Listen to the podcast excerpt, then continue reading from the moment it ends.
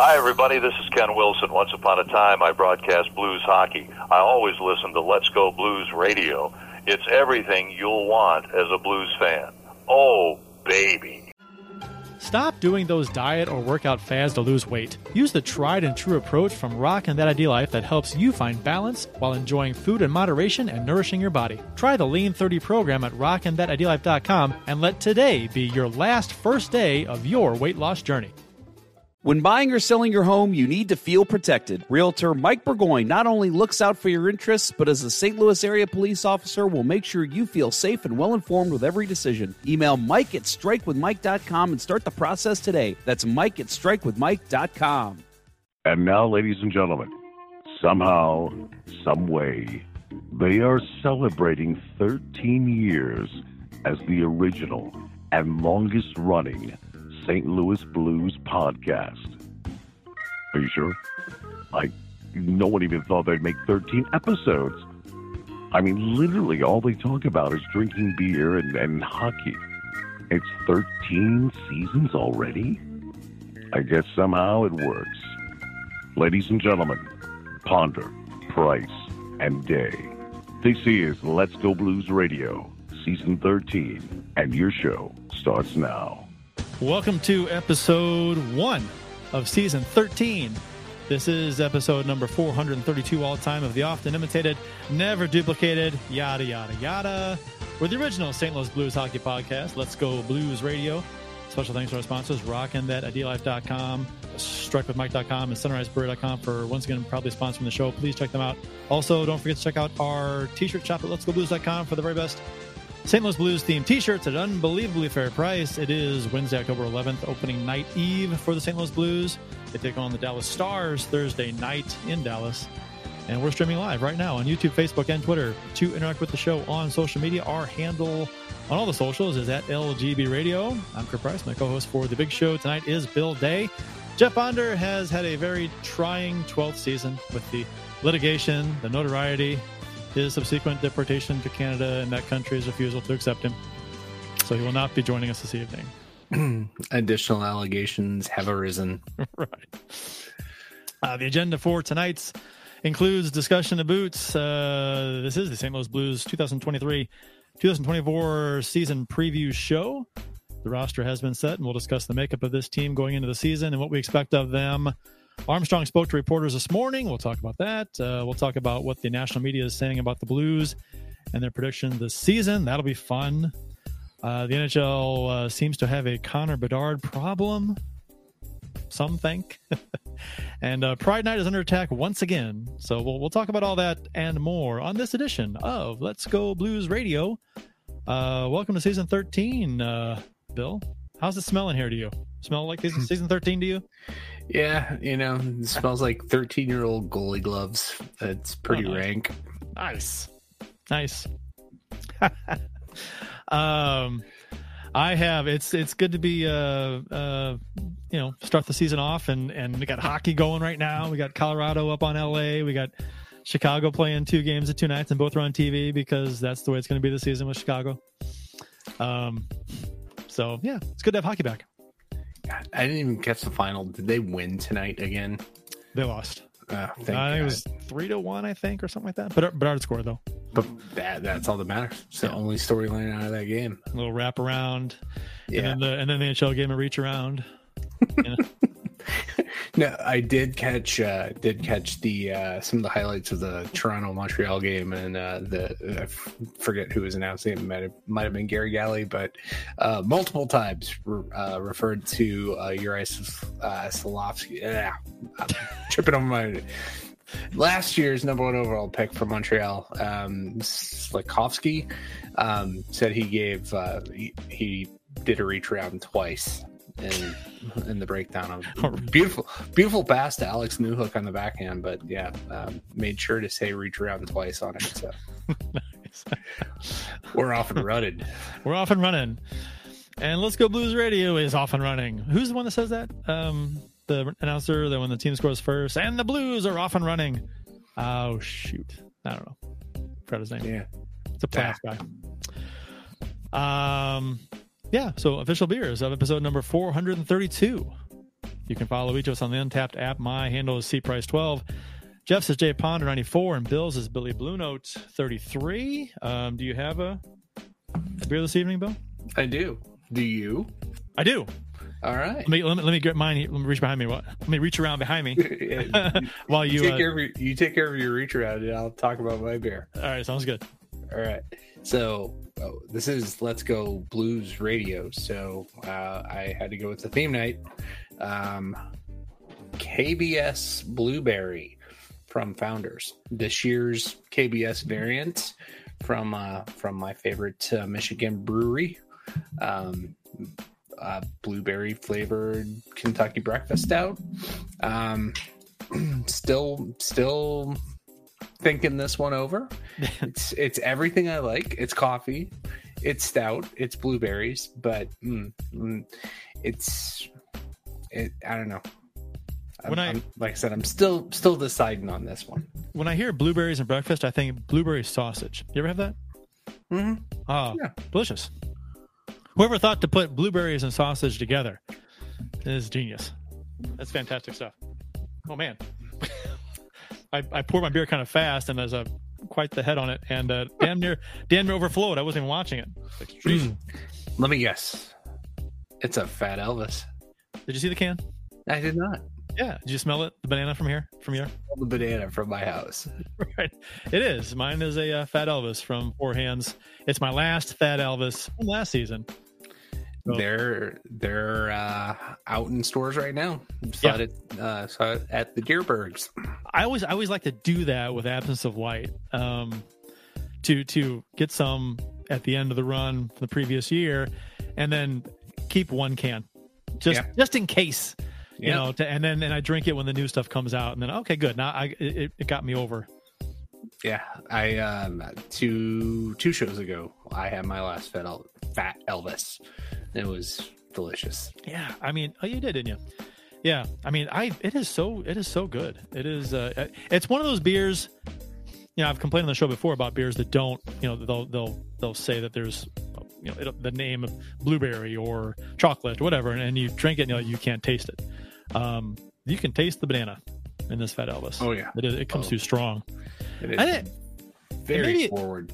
it may be a banana thing with beers because uh, is it Wells banana bread Mhm. uh, beer, which is I like a lot. That's a strong banana flavor too. So maybe it's just bananas in general and beers just comes through pretty strong. I don't know, but I like it. Mm. It yeah, I I will be picking some up on my next beer store run. And the can just kind of the design just kind of kicks ass. Forehand kind of knocks these out of the park with their can design, the label designs. It's good stuff, Yeah. especially the absence of light stuff. All right. Uh Blues preseason. We got uh four Blues players were put through waivers. All four did clear. We got uh, Rosen, MacEachern, Walker, and Subban were put through waivers. Um, I don't think anybody would really care. I mean, this okay. This probably I almost shouldn't say about anybody, but uh, personally, um, if McEacher, Walker, or Subban were to have been claimed, I would not have cared whatsoever.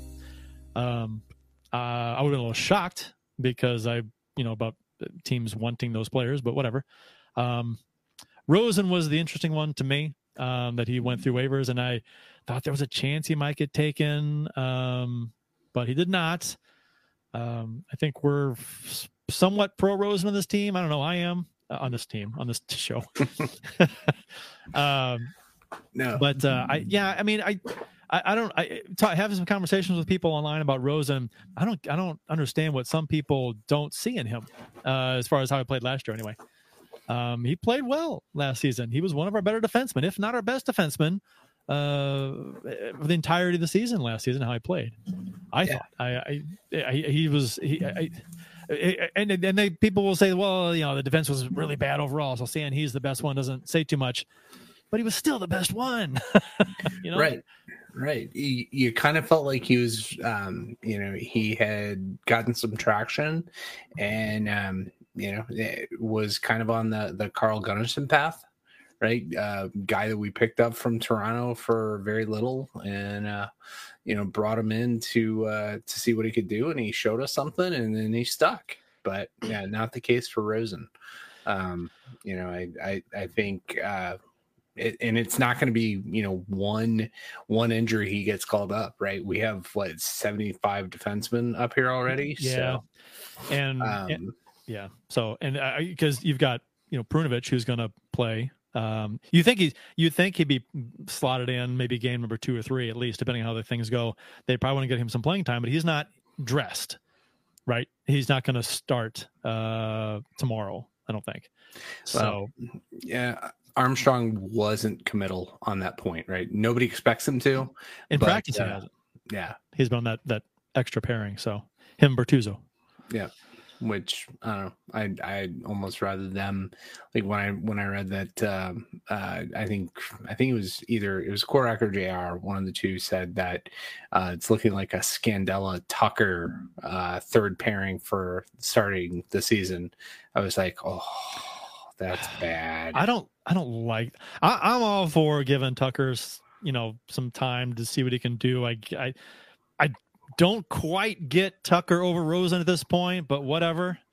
It's Um, it's size I- I- Okay, Right. I, I understand that. I understand that this the, the, the defense is small.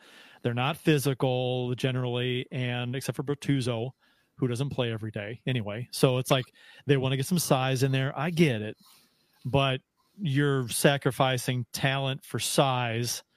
So I mean, now if the if the rest of the defense, you know, if if Parayko, Faulk, and Krug, if they play to the our expectations of them, what they how they we feel they should be playing, then okay, then you can then you can trade off a little little bit of talent for uh, for some size with Tucker, I guess. But man, if if the defense is as porous as it was last season, and you're taking a little more skill, uh, not that Rosen's a highly skilled defenseman, but he was more skilled than Tucker. Um, you're taking that skill off for some size. I'm not sure if that's going to work. We'll see. We'll see. Yeah. Yeah, I mean, I I guess at the end of the day, with with uh, you also are bringing in, uh, you know, a younger guy, right? Uh, guy that you want to season. This isn't a year where we're expected to do a whole hell of a lot, right? Maybe maybe push for a wild card spot, whatever. Um, so you want to get give a guy like that some experience so that you know in a year or two when we're uh, in a better position to challenge you you know you're not just bringing him up at that point. But when you had a guy like rosen who was able to you know he, was a very good transitional defenseman last year something you know that we we lacked um you know especially with you know krug being out injured and otherwise underperforming um you know he he brought an element that this team just lacked last year and really thought that he would get a shot but i guess they're going to put you know eh, expect that Perunovich can ultimately replace him on this roster. Uh, I hope so. I mean, Perunovich was such a high draft pick, and we've had such high hopes for him. Um, hey, as far as we know, we haven't heard any any updates today. It didn't come out in the presser, but he made it through training camp uninjured, so there's something. right. And and look, I'm all for. I'm a I'm a big fan of Perunovich's potential uh, on this team. I, I just, it, but I, you know, uh, Berube uh, and Armstrong came out and said that he's he's not where they want him to be defensively, so he's got to work on that. That's why he's not. He might not be in the starting, you know, six uh, tomorrow, um, rumored to be whatever. So that's apparently going to be some kind of slow thing where they work him in as he as he works on his defensive side of his game. Um, but uh, yeah, so I don't know. We'll we'll see how it goes. Um, I think uh, Matt Harris uh, says in the YouTube chat that uh, you guys don't look a day over season nine. Well, thank you, Matt. Appreciate it. I don't I don't feel a day over season nine. I moisturize though, so. um, so Berube's comments on Rosen being exposed to waivers. I don't. He says I don't think it's one thing or another. I think uh, Perunovich showed us this year that he's taken another step. He's got some pretty good ability offensively. We felt that he did enough in camp. Decisions have to be made. So I get it, but that and it's funny because it's like and like you said, it's like Perunovich over Rosen, but I'm not necessarily thinking that. I'm thinking I see Scandella in the lineup, and I'm thinking, damn it, Rosen should be there instead of Scandella, or you know what I mean. I, I there, there could be. I, would rather see Rosen and Tucker in lineup over uh, over Scandella. Um, one, he can't stay healthy, and two, I have no confidence in his game. He's got to do a lot right for a long stretch of time before I think he's uh, before I have confidence in in him on the ice again because he just he was in so. I mean, the defense as a whole, uh, you can say that about, but I, he, I have, I have not liked it. I didn't like his play last season. He didn't play much last season, but still.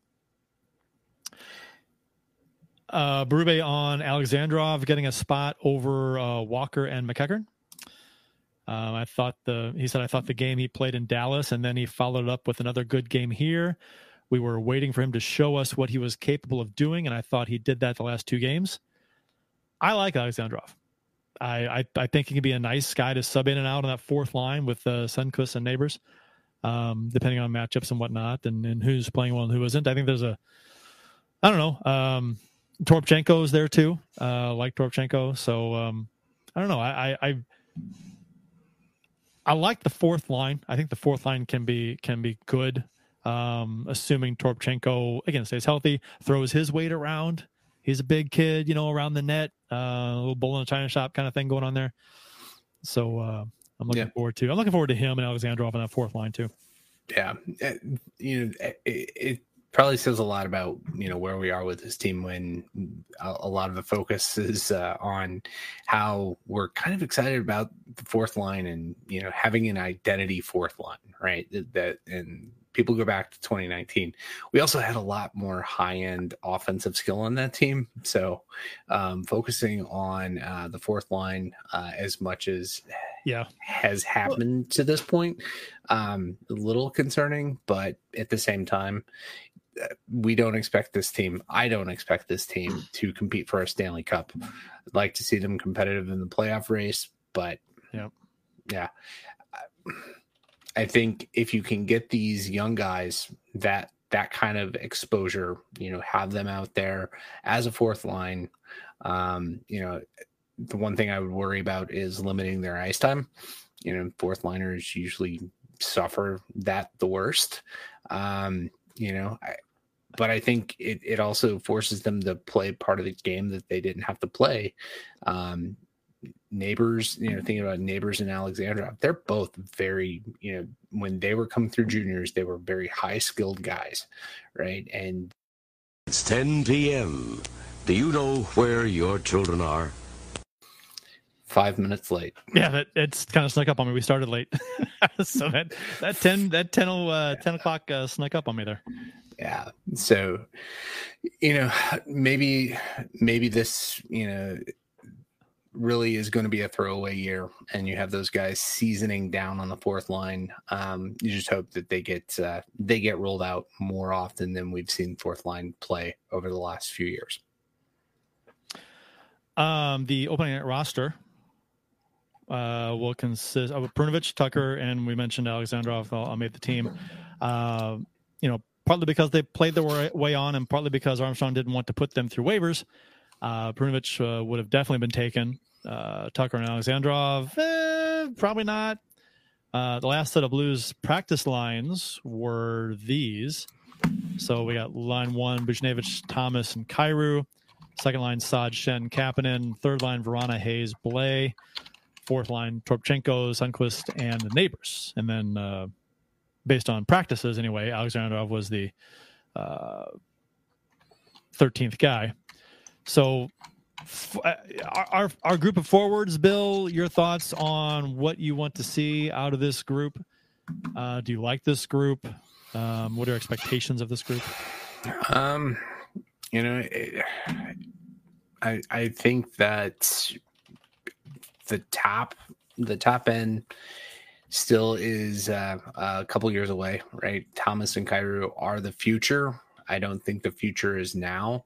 Um, I'm I'm glad we brought in another solid contributor in, in uh, Hayes, um, especially you know having lost O'Reilly. Um, you know O'Reilly was probably you know starting to get onto the wrong side of uh, the you know the age line.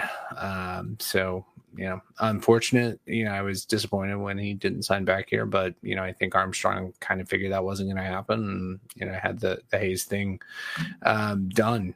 Um, I like that we brought him in. Um, looking forward to to what a full season of uh, Vrana and Kapanen. Um, see what they can do and see if you know they they weren't just change of scenery guys last year. Um, you know, Vrana has so much high end talent. Um, you know, he had some baggage in in uh, Washington and Detroit. Uh, hopefully, you know he's gotten the, that that part of his life straightened out, and now he can focus on playing hockey and being you know the high end talent that he was. Could be one of the greatest steals in history uh, for this team if that were the case.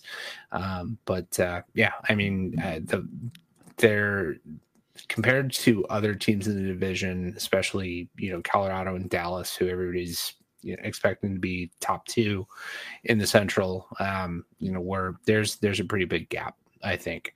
Um, that said, you know, if Thomas and Kyrou suddenly matured overnight this summer and come out this year and light up the league, it wouldn't surprise me as well. Um, Mike Schloman in the uh, in the chat says, uh, "Wait, I thought one of these dudes was Ponder and the other one is Price. Is that not true?" Uh, I am Price. Uh, Ponder um, is due to the allegations is not here. Um, uh, it is it is day and price uh, tonight. Ponder mm. Ponder is celebrating his anniversary. Let's see. yes, so, allegedly. Yes, allegedly. allegedly. That's why there's the allegations. Right. Allegedly. So, uh, congratulations to uh, to them on on their their anniversary of their nuptials. Right. Yes. I, I didn't get what year it was. Is it less than thirteen? Have we been together longer? It is. It is less than 13. um, all right. So yeah, uh our group of forwards, I you know, I'm cautiously optimistic about um oh Ponder says he's at nine years. Nine years. Mm. Less than oh. Uh. nine times.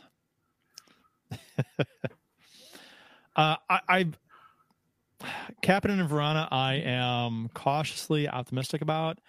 Uh, they played so well after acquiring them late last season. Kapanen had 14 points in 23 games last season, which is a 50 point pace when you average out over the course of a season. And Vrana had 14 points in 20 games, which is a 57 point pace. If they can put up 50 plus points, each of them, shit, that'd be fantastic uh, for those two guys uh, on this team. So uh, if they don't, yeah, if they if they don't pick up where they left off, um, and they struggle, uh, then you'll see some line shuffling. You know, you might see Blais get moved up to the second line. You might see Neighbours get moved up, and then that's going to be a complete mess. So uh, if you start seeing a bunch of line shuffling and seeing Blais move up, you know people are getting hurt. People aren't playing the way they should. Uh, so hopefully, hopefully they're they're uh, I don't know they they said all the right things last season and they played well. So hopefully that continues. Uh, the top line of Buchnevich, Thomas, and Kyrou, I think has the ability to be one of the one of the better lines in the NHL. Um, if they stay together, which knowing Berube and a lot of NHL coaches, you know they'll be split up after the uh, going into the third period in the first game. So Right. Uh, one missed pass. Yeah. One missed pass or things aren't working yeah. or, they're, or they're struggling a little bit. Uh, split them up don't give them any time to to make it work. Just just split them up. Uh, but they did have a good preseason, and they played a lot together in preseason. Uh, Thomas was one of only a few players in the NHL that had five goals in the preseason, and him and Kyrou both led the team in scoring and with six points in uh, four games. So they played well. They had a good preseason. Um, and uh, I, I, think Cairo need Cairo Kyrou needs to needs to uh, show noticeable improvement in his own zone and neutral zone play. I think that's that's everyone knows this. Um, so yeah. if there is no improvement in his neutral zone play and own zone play, when everybody in the world knew it last season, everyone was talking about it. He knows. He's been told. And if there's no improvement, oh, right? I mean, it's like, come on. Right. So you expect Right. improvement there. Yeah, yeah. After pouring, you know, eight point two five million down him last year, uh, at this point, he's you know he's got to start hitting you know the the the point in his career where he's you know the maturity is starting to set in, and he's showing showing you know things on both sides of the puck. Um, I think um, you know, I mentioned before about Toropchenko playing big, throwing his weight around, uh, creating some havoc uh, on that fourth line. Sundqvist having him back is fantastic. Um, everyone's excited about him, but I don't think I even haven't seen a lot of a lot of talk about him necessarily on uh, uh, the social medias and the and the media and stuff. Then talked about Sundqvist a whole lot. So looking forward to seeing him out there. Um, you know, like Vrana, Hayes, and Blake can be a real nice third line if they click as a group. Um, and Blais was fantastic offensively last season. So after acquiring him, so I, there's a lot that you can like about the forwards, you know. Um, so we'll see how it goes. I, I think, um, I think they may need to keep that top line together, just to have that that that dynamic line because the rest of them can be good, but they're nowhere near that top line. So I, you know, you you gotta if you want to run and gun with the big boys in some of these games, you need a line like Buchnevich, Thomas, and Kyrou. So we'll uh we'll see how long they stay together and how well they play. Hopefully, it's a Hull Oates and who the fuck was with Hull Oates? Uh, Dave Lowry, Dave Lowry was with those. Yeah, Momesso was Momesso with it. Nah. uh, short for a short Okay. period. Yeah, Yeah, Lowry, a little banger. Yeah, back in the days when you wanted a you wanted a goal scorer, you wanted a setup man, you wanted a banger, right? To Yep. clear space for him. that was the Yeah. that was the recipe for success for a an NHL line. yeah. But then you know we had two fourth lines, right? Right. Ken Wilson of one, and, or not Ken Ken Wilson, Wilson. Ron Wilson, Ron Wilson. Ron Wilson, or Rick Meagher, Rick Meagher. Bob Bassen, Yeah. We had you know what? I mean and the oh, Sutter twins. Yeah, Rich and Ronnie. It, it was it was funny. It's funny because are all cities like this? Do all cities just love guys like Meagher and Bassen and Conroy and all these just these, these The blue collar these guys. blue collar third line guys that just bust their ass and and get that hard working goal every now and then and they're, they're just fun to watch i guess every city loves these guys because because when they come here to st louis everyone's like ah it's typical st louis blue player right So Yeah. the fans love that kind of player the Ron, the the brian sutter kind of a guy well brian sutter was an exception he was also skilled offensively but um yeah i i don't know i i guess every city is somewhat like that they like those kinds of guys It's just uh, Yeah. i don't know For the most part, yeah. Yeah. Every every city's got to have you know its backbone. It's it's blue collar, you know, hardworking class of people. So yeah, you want that represented in your hockey team. And Yep. uh, in the early uh, early '90s, late '80s, the Blues had it in spades. Yeah, and that's probably because you know that that's those kinds of players are more prevalent on your third and fourth lines than on your your top two lines, right? So that's like those are the kinds of guys that we typically got in the '80s and, and '90s, right? So it's just the third and fourth line guys that we'd sprinkle up into the second line. Uh, defensive pairings, not a whole lot different last year, I guess, but uh, Leddy Parayko, Krug Faulk, and Scandella and Tucker, uh, with maybe possibly Perunovich and Bortuzzo as the uh, two guys in the box, press box. So this group, this and this is the elephant in the room, right? For this this team, this fran- this organization is the defense. So uh, you want to you want to go? What do you, what do you want to see out of this group this season as a whole, Bill? Um, I don't want to get too far ahead of us, but you know, I, I thought the comments that uh, Armstrong made in his presser about Parayko, right, it- that he's not an offensive guy. He's he's he's got to be a stay at home kind of guy, Yeah. uh, defense first kind of guy. Um, you know, as as long as Parayko can remember that, I think that that's probably a good start for this defense. Yeah, Um, you know, he's got great speed, so he, you know, he can recover, but he the problem with him is defensive zone coverage and um, getting out of position too quickly. Um, so you know, let's let's see what the system is, right? We've we've been saying this, you know, for a year, right? We'll wait till Mike Van Ryn gets fired and see what the next guy can do, right? Let's, Yep. let's see what they can do on the defensive end, right? Justin Faulk, I think you you know what you have. He's, you know, I would not be shocked if he doesn't score the first goal for the Blues this season. He, I think he did that last year.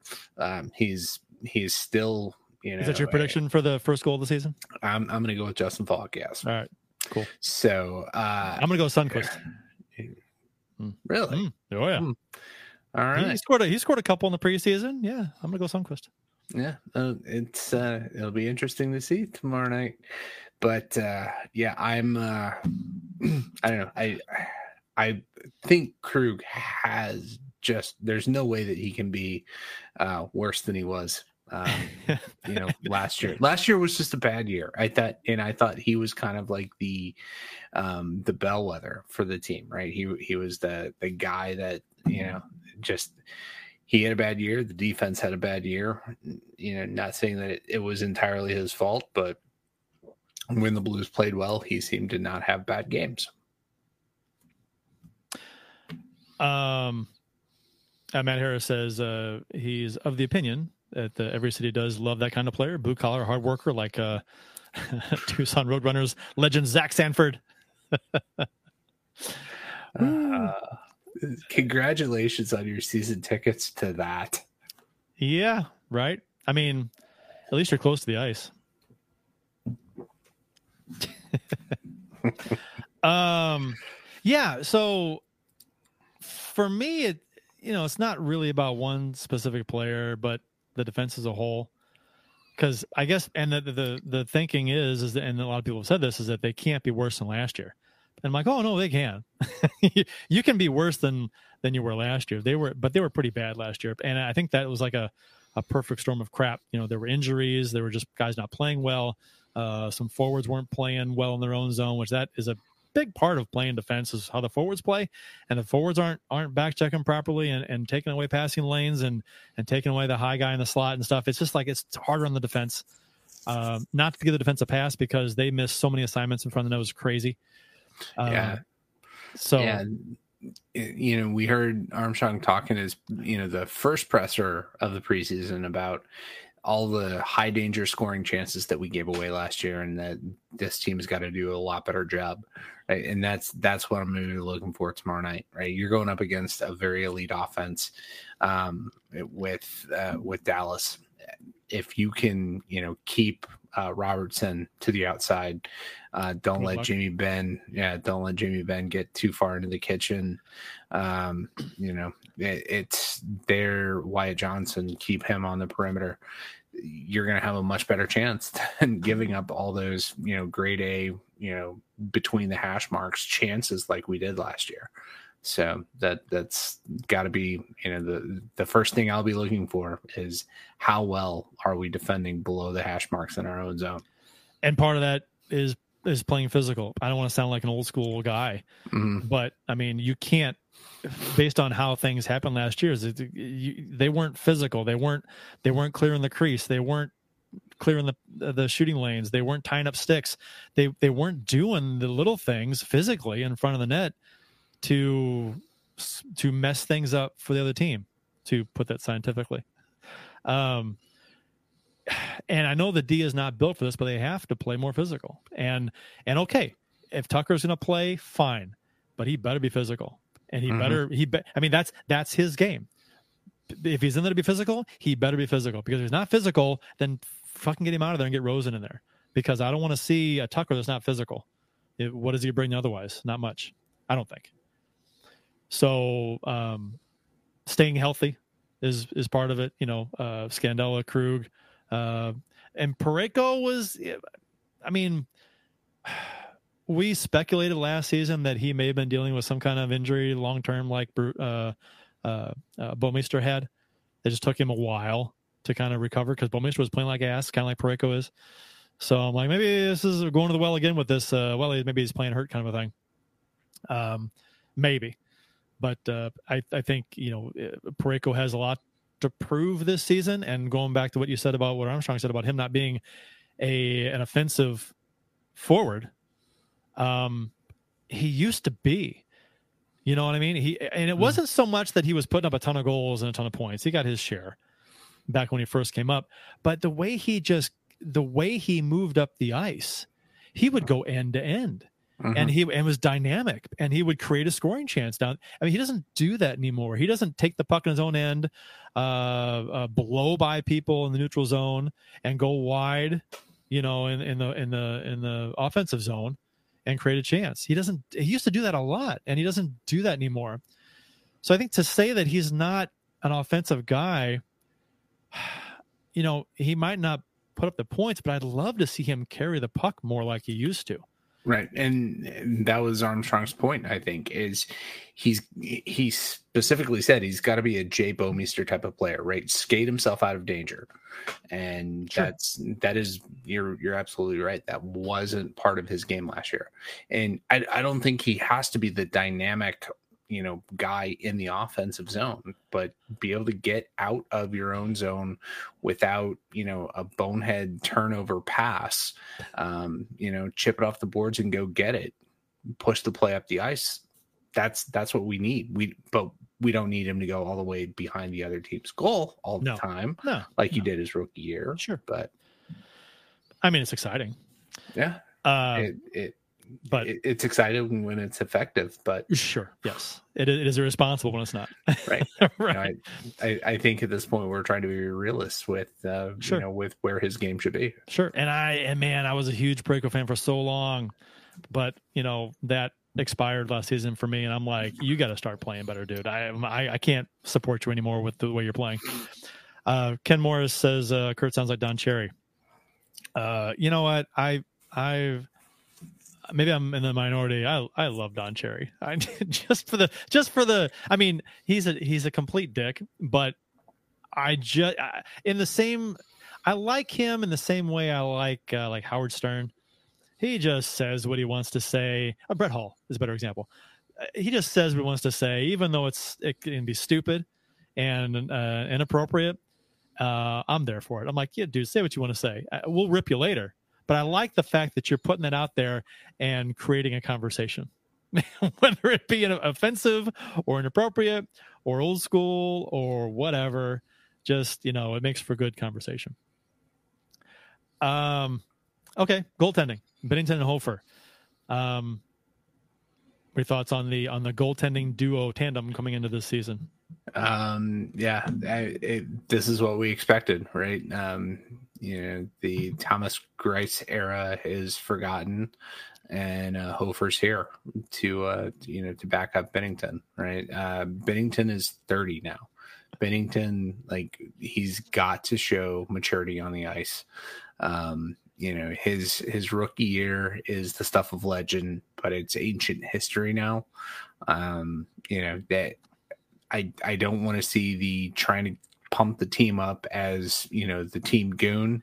I don't what want if to see the, those antics anymore. what if the team is like you know battling for last overall? You, don't you want some entertainment on the ice, Bill? at that point, at that point, yeah, let's let's let. I I I do honestly think that he will not completely give that up until he gets his one fight. If if he gets one fight, and that I'm still pissed at the linesman in the Minnesota game last year uh, Yeah, for taking that away from us. I don't care that he was doing his job. I and and and I think technically the league wanted him to do that. Read the room. You know, the Mhm. whole league wanted somebody to try and beat Binnington's ass, right? Yeah, And Binnington has been asking for, you know, this kind of thing to happen. So just let it happen. And then all of a sudden it's done. It's over with. You know, he got his fight. Um, and I'll, I'll, I'll die on the hill saying that Fleury went down there. Uh, he wanted to fight, but he went down there and then just kind of coasted and he didn't, didn't really engage Binnington that much like he could have because Binnington was tied up when Fleury got down there, right? So if, Yeah. he goes, if he goes to the Binnington and grabs him, right, through the referee, mm, then you never know. But he didn't do that. He kind of just fade away. Yeah, So- I, you know, and, and I think that showed restraint on his part, right? You you don't want to you know you don't want to pull him away, but that would have made for so much more better, you know, so much better drama than than Oh. what what became of that whole situation. but uh, you know, Jordan Binnington showed us in 2019 that he knows how to win or has the ability to win at this level and can play at an elite level. Um, and it's you know, here we are, you know, four years later, and he's he's been decent, but he hasn't been elite. And you know, that's I I think for this team to really push for a strong playoff position and a strong playoff year, we have to see him get back to an elite level. Um, I Yeah. I have confidence that he can do it, but uh, you know, there's a lot of other things that have to go right with his team. I agree. But- and I think I think the other things that have to go right are are the, the play in front of him. Mhm. Uh, that is going to be paramount in in how Binnington's play is perceived. Because if the play in front of him sucks, he's not going to have good numbers, and people are going to say more of the same. Binnington, you know, with the two point nine GAA or three three GAA, whatever it's going to be, and it's like I'm like, you know, there's only so much you can do. I, I you know, I don't. And I, I'm afraid we're going to have this same these same damn conversations this season about, you know, advanced stats saying he's terrible, but we're saying it's the defense, and say, well, the advanced stats take into account the defense. like, no, they don't. Not every they don't count everything, and it's just, you know, the whole watch the game conversation, right? You know, watch the play, know what know what to look for. I have a feeling it's going to be something like that again, unless the defense can play well. Defense plays well, and Benton plays like he did last season with a good defense in front of him and a, res- a responsible defensive team in front of him in his own zone. I think I think um, this team is easily a playoff team. Yeah. Uh, I, I, but I mean that's a big, huge what if, right? So Right, right. I mean, the the team underperformed last year. You expect that they will perform at least, you know, come back to the norm a little bit. Right, regress to the mean. Yeah. Um, in this case, I guess progress to the mean. um, yeah, and if that happens, I, I think they're right there. Uh, I think that the uh, uh, predictions, uh, the the the advanced stats predictions and models that we'll get to talking about here soon, um, are um, could be blown out of the water. But you know, if there is an improvement, they could be very well correct. Uh, Mike Schloman in the uh, chat asked for our, I guess, our thoughts on the Blues MVP and the Blues most improved. So I guess we can we'll talk about that in a little bit. Um, Matt Harris says MVP will be our goal leader this season with 83. Sammy Blais, 83 goals, huh? Wow. I think that I think that would have to involve a couple of trades and retrades from New York for him to to to get to that level. right. Uh, yeah. It energizes him. yeah, yeah I, I I really don't have of all the the the things to be concerned about on this team. Goaltending is like my least. I, I don't think I have a, a concern with goaltending. I think the goaltending can be fine, and there's no reason to think it won't be fine. Um, now, will it be elite? Oof, I don't know. But uh, good enough to win games with a capable defense in front of him? Sure, absolutely. I, Um, I will say this that I am just a, a million percent more confident uh, In Hofer? having Hofer than Greiss?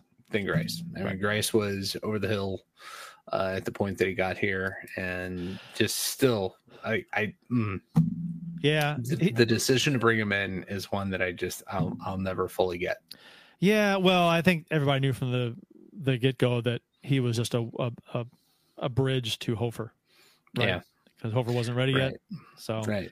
But, you know, Doug Armstrong's judgment of goaltending for fringe goaltending talent is not great, right? I don't Chad know. Johnson? Brian Elliott came in here. Yeah. yeah. so, he- so, yeah, but Chad Johnson, right? The the guy that got waived. So Carter Hutton? could come up. Carter Hutton? Uh, I mean, you give the give people the opportunity, um, and somebody's going to take it. Um, Greiss wasn't that guy. Chad No. Johnson wasn't that guy. No, But uh, yeah, no, I, I agree with you. Uh, I'm looking forward to see Hofer play. Uh, 30 games or whatever he gets in. Uh, that'd be that'd be fun. Uh, he, you know, very limited play last season. He looked good mostly, so looking forward to that. Hopefully, he can he can maintain that if he can be. Yeah, uh, hopefully it's a situation where Binnington's playing well, but Hofer, but there's a conversation. Oh my gosh, Hofer might take Binnington's job, even though Binnington's playing well. That'd be a great situation to be in. Um, but yeah, I'm not really concerned about I, my my concern about defense uh, uh, with along with everybody else. Right, is the defense. Uh, forwards, I'm not really concerned about too much, uh, but a lot of that hinges on Kapanen and, Vrana as far as how they, if if they can continue what they started here with us last season. I think that's that's a big depth piece to the to the forwards. I'm not worried about the first line uh, offensively at all. I think they'll be fine. Uh, I guess the question is point wise for let's say completely healthy, Thomas and Kyrou. Uh, do you have any point expectations for them this season? Mm, completely healthy, playing together. Uh, playing together. Um, I could see, I could see eighty to ninety point guys. If they're both over eighty, that's a big deal. Well, and and if they stick with Buchnevich, right? Yes, they they, they, could have three guys over eighty on the same yeah. line. That's, I mean, Buchnevich got to stay healthy too, right? So. And, and he's got to stay healthy, and then you also have to have the second line that uh, you know somebody, some teams are afraid of. At least that you know that you're not just getting shut down every night. You're not getting the shutdown guys every night. Um, and, and, that, and that comes back to Kapanen yeah. to me. Like Kapanen's on that second line right now. So if he, I mean, if he plays well, you know, he's with Saad and Schenn. You know, I'm not worried about Schenn too much. Uh, Saad's only 30. It seems like he should be 40, doesn't it? He seems like he's been around for a long time. Um, but you know, I mean, if Saad plays well, if a lot of ifs, right? But mm-hmm. uh, the second line could be good. Um, it, but I think a lot of that hinges on Kapanen, personally. You know, I, I can see them. I can see both Kapanen and Vrana getting bumped around this line, this these this lineup, quite a bit if they don't, they're not consistently productive. So, so we shall we shall see. Um, right now we um, let's see what we got. We got to pay some bills. So uh, Armstrong spoke with the press today. Uh, we'll talk about that. Uh, what he said on the other side of this break. Uh, featuring our lovely sponsors. You're listening to Kurt Bill on Let's Go Blues Radio. We'll return after these messages. Every beer league hockey night, I grab my hockey bag and sticks and throw them in the trunk of my car, and the very next thing I do I mix up a boost of energy courtesy of RockinThatIDLife.com. It's formulated to break up its delivery in three ways, which helps me get through all three periods of hockey. Phase one provides a rapid onset of energy, concentration, alertness, and motivation. By period two, I'm receiving a dose of sustained energy, increased focus, metabolism, cognitive function, performance, and feelings of well being, which I need with the way I play. In phase three, I'm getting fatigue protection without jitters and crash, an elevated mood, and a reduction of fluid retention to help me make the big play when it counts. This same triphasic approach helps me when I drink it during work hours or simply just for a pick me up when I need it. Try one of the four energy flavors by visiting rockinthatidlife.com, but make sure to email Dustin at rockinthatidlife at gmail.com and tell him Let's Go Blues Radio sent you to receive an additional 10% off your order. That's rockinthatidlife.com. Center Ice Brewery is a beer lover's dream for hockey fans. Based in St. Louis, Missouri, owner Steve Albers has been brewing hockey themed favorites for thirsty sports fans since 2017. From the Beauty IPA to the Old Arena Lager, a cold, frosty, hockey themed beer is just what the doctor ordered for hockey fans in St. Louis. Make sure to check your local beer store for Center Ice Brewery beer today. LGB. Let's go beer.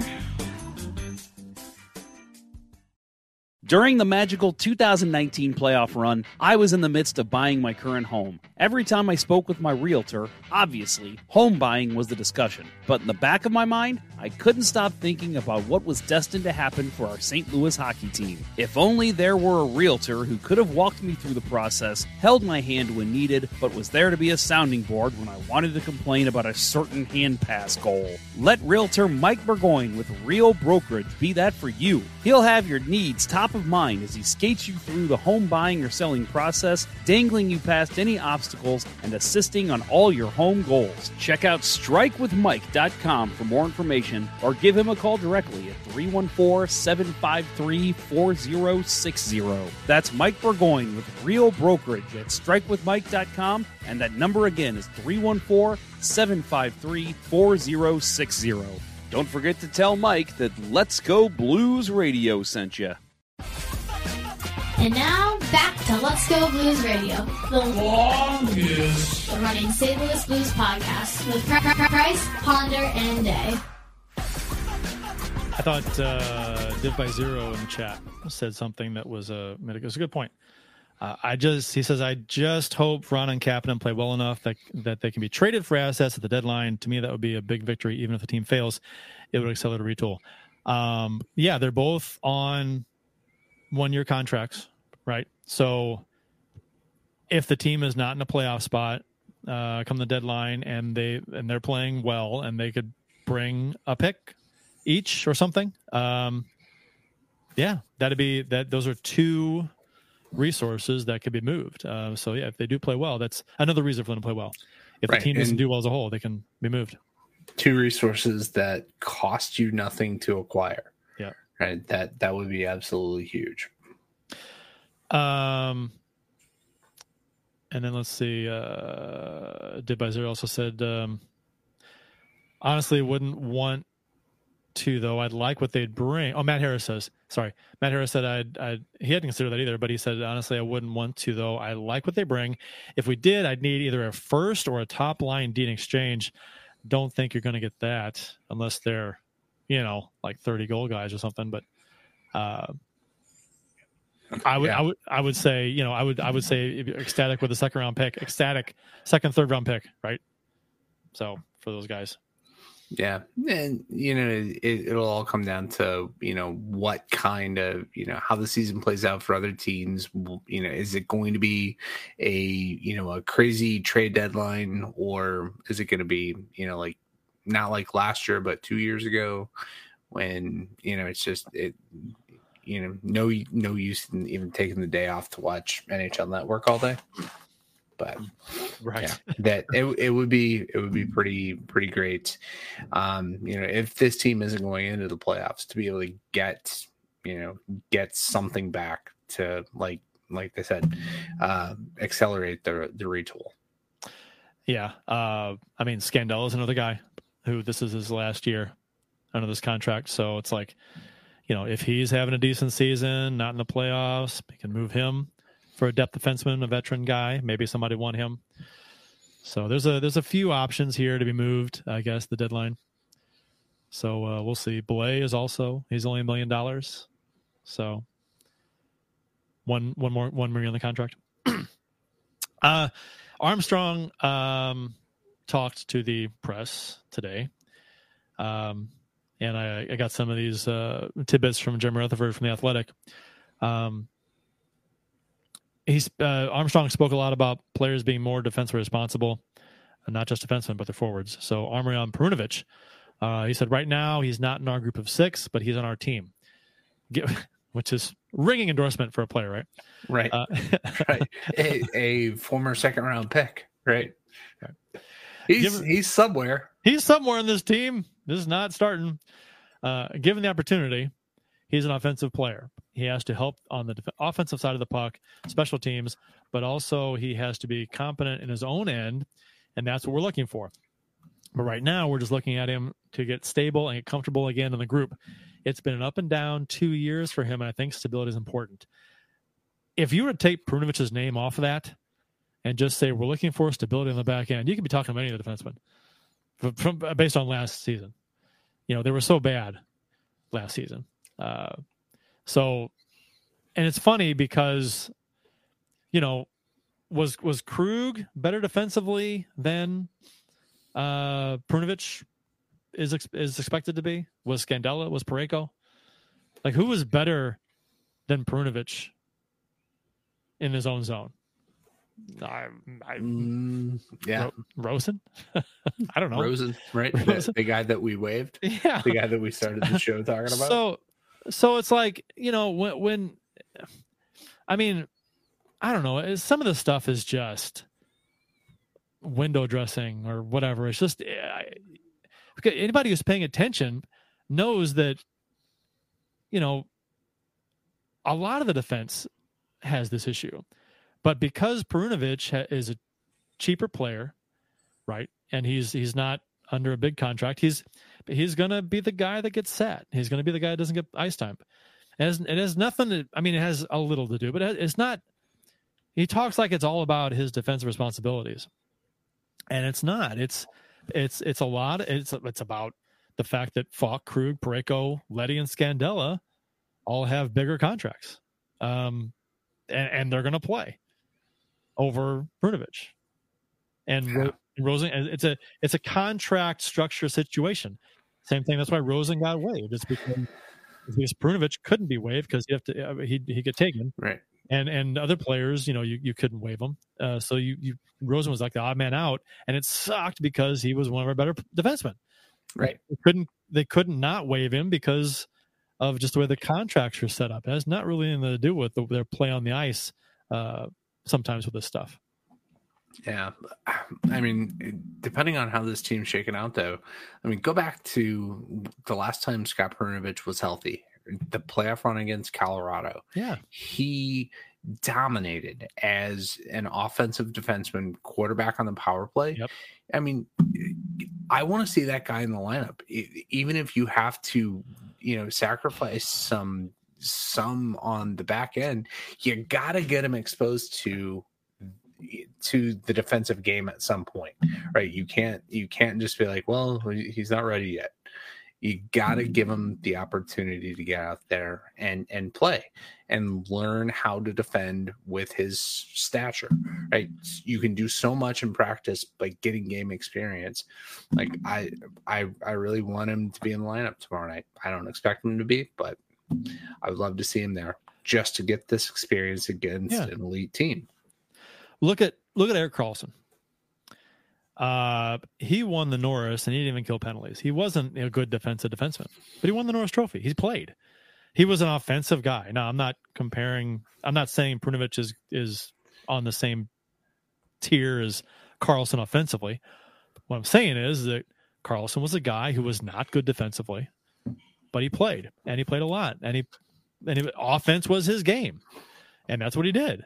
And it worked for him. So, I mean, I understand wanting players to be defensively responsible. It's a, it's a pain in the ass when they're not. But if at the other end of the ice they're creating a lot of scoring chances and putting up points, I mean, that's a trade off, right? So, I mean, I don't know. Um, Army on uh, Army spoke about keeping younger players who required waivers at the expense of veterans, meaning uh, Rosen and Walker. So when you're transitioning, he said, when you're transitioning into something different, you want to be true. We have seen seven first round picks since 2020, and we want to build around that core group. We tried to be honest with the players that aren't here right now, that we have to take a look at these guys and see what they can do. When they get in, they're going to prove they're regular NHL players, and where they take it from there, that's up to them.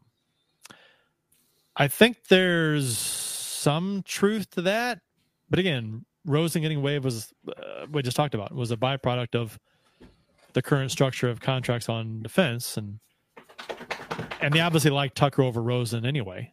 So uh, there was a thought process there. I, I think, and for some reason they didn't want to buy out Scandella when they could have. So that still boggles my mind. It seems like it's just such a prime candidate to buy out. He's a guy you really don't want on this team. His you can't, uh, and he's only making what is it three point two seven five. So they're paying two thirds of that contract over the next two seasons. So what? They're paying two two million plus. It, it cost them a million something in cap space this season to buy out Scandella, and they have 1.4 million or something like that in cap space right now. So they could have done it, but yeah, yeah, it's it like you said, it it boggles the mind. Um, you know, I, I think it, buying somebody out is is pretty difficult for for an AGM because it's an admission of failure uh, at one level. Um, but yeah, but it's yeah, such a it's it's such a they, they they they've got they've got Perunovich, they've got Rosen, they've got Tucker, they got Bortuzzo, they got these guys they want to plug in, but they got a guy like Scandella who I who doesn't fit here. I mean, he he can't stay healthy. He's not. Maybe he has a bounce back season, but he wasn't. He hasn't been good, and he's not making a ton of money. It's going to cost him a lot of money to buy him out. It it it's he's like a prime buyout candidate. I don't know.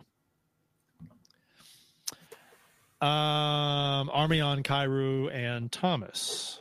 He said they had good camps. They're entering the first year of eight year contracts. They've shown they can be offensive catalysts. Now they have to be great two way players. A lot of talk about defense. It's which rightfully so.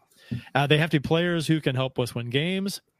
Uh, that's going to be the next challenge. It's something that we're going to have to be uh, to have patience with as they learn how to do that. But ultimately, they're for those players to reach the goals that they have for themselves and that we have for them. They're going to have to find a way to do that. There's a lot of words to say nothing there. The past the last two sentences they didn't say anything.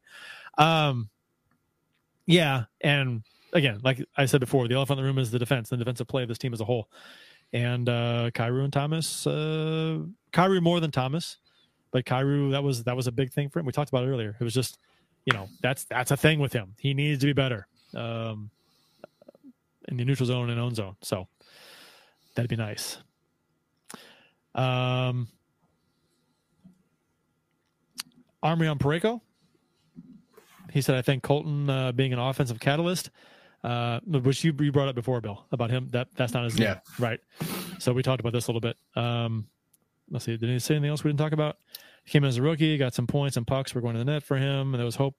Blah, blah, blah. What we found out for now is for him to have a successful year and career, it's going to be more in that, you know, the Jay Bouwmeester style, where he uses his skating, defends with the stick, kills plays down low, makes the first pass, plays 20 plus hard minutes a night. Yeah, that's that's that's what you want out of it, out of him. But mm. we saw the Right. writing on the wall for this a few years ago, though, with him. hmm Yeah, right. I I think the year after, um, you know, after Petro left, right, everybody expected, oh, well, we've got Parayko. He can he can step in and fill that role, and that that was a big letdown. Um, uh, you know, I, I I think the we still thought the ceiling was high for him, and uh, we were wrong, right? And and that year became painfully obvious. So, um, you know, I I, I think if my my worry about Parayko's game the last two seasons has been um, not so much his ability on the ice; it's you know what's what's between you know between the ears, right? It being able to stay focused on and being able to um, you know think the game. Um, and I last year I felt like he just got drawn out of position way too frequently in the defensive zone, and he didn't play as big as he is. Do you- and Do you know how many years he has left on his contract? uh, seven. Yeah, it's seven years. Remember when he signed it? Like, oh man, that could be a good deal, right? Or it could I be mean- a terrible deal. Well, I mean, any long term deal like that with you know it could be bad, but it's like, but you know, he had multiple tools and and uh, he was supposed to be the next best thing. Yeah. And ooh, Yeah, we really, you know, we we we really had our uh, our blinders on to the downside. Uh, we talked about that at the time, right? why would there have been a downside? Why? How could we have seen a downside with this guy? I guess Craig Button did though.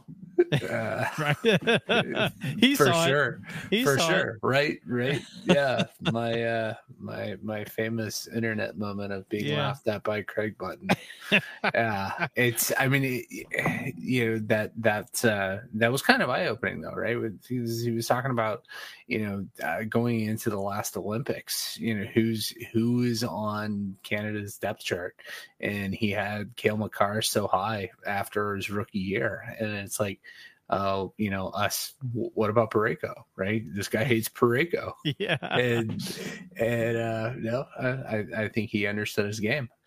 Yeah, I guess, but uh, but at the time, it's like, man, how do you, how do you see him and see him play and not think, wow, this guy's going to be really good? Because he was when he came up, and he was just, you know, he's a rookie in the league. It's like, holy shit! And it's like, Yeah, yeah, it just did not pan out that way. And again, and maybe, maybe he's been playing hurt. You know, he had that back injury that gave him problems. Uh, Yeah. bad back injury, uh, a lot worse than they let on.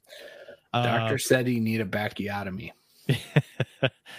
so you know, and I can't imagine playing in the NHL is easy on that, and it probably takes a long time to properly heal when you're playing in the NHL.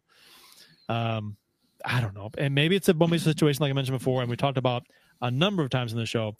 Maybe it's a thing where over time it slowly gets better, and he's able to play more effectively. We'll see. I don't know, but the the back injury didn't seem to be a thing with how, the, the the plays he was screwing up. You know, just like more like Yeah. a, a mental thing. Yeah, Right. no, I, I, I think the I think the back injury was more of a thing two years ago, and I, I, I think last year it it it was, uh, you know, he playing uh, healthier than he had, um, but you know, having to get the mental game right, and it didn't work out. Uh, Army on if the Blues are a playoff team. This is what's kind of funny because you. uh, so he says if you break the league into thirds, I hope to be competitive with that middle third, and I hope to be at the top of the top end of that middle third. That's our goal going in. I'd love to get third place. I see Dallas and Colorado at a different mat- maturation maturation point in their organizations. They seem to be a half a letter to a full letter ahead, whatever that means. Uh, but Grade scale, great. Okay, right? They're they're they're, They're- A they're plus A's. and A, right? We're, and we're, we're B, B minus, we're, we're C plus, C minus. We're probably we're probably C plus. well, it depends who you talk to. You talk to Dom, it's we're D minus. Oh, we're Fs. Yeah. yeah. He's an F. he's a he's a big F. Um, so that's our goal going in. I'd love to get third place. I see Dallas and Colorado at a different maturation point in their organizations. They seem to be. Oh, I just said that. Uh, but You're look, repeating yourself. But then I look at Minnesota, Nashville, Winnipeg, and we're going, and what we're going through. So I think third might be an easier thing to get than one of the two wild card spots. So I think we should be competitive. But again, it doesn't really matter what I think or anyone thinks. It's what we're going to do. That is not stoke a lot of confidence right. and I mean, if he's like, well, and usually, you know, a team uh, front office will talk up your team. If talking up your team is hoping to be in third place, oh, Yeah. I mean, I get it; it's fair, but it's still it's just kind of funny to hear your GM say that. Yeah, yeah, and I mean, it, it- To his credit, he's trying to be a realist, right? He's where is this team, right? I appreciate we are, that too. We are not the elite of the Western Conference. We are not going to challenge for the top. Um, you know, based on last year, the previous couple years performance, we're not going to challenge for a top spot in the division, right? That that would be a shock to everybody, and you know i i think he is he's pushing for our best case scenario which would be third place. I think we have a long way to go to overcome minnesota.